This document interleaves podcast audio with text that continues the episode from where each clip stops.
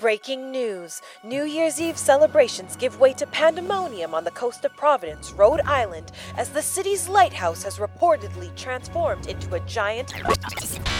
For more information, we turn to our eye in the sky, Max Quipley. What's going on over there, Max? It's chaos over here. Who knows what will transform next? I don't know about you, but I feel a little. While the cause of the Great Transfiguration remains unclear, Providence has soldiered on, and today, after keeping its borders closed for nearly a year, the city has opened its doors to the public.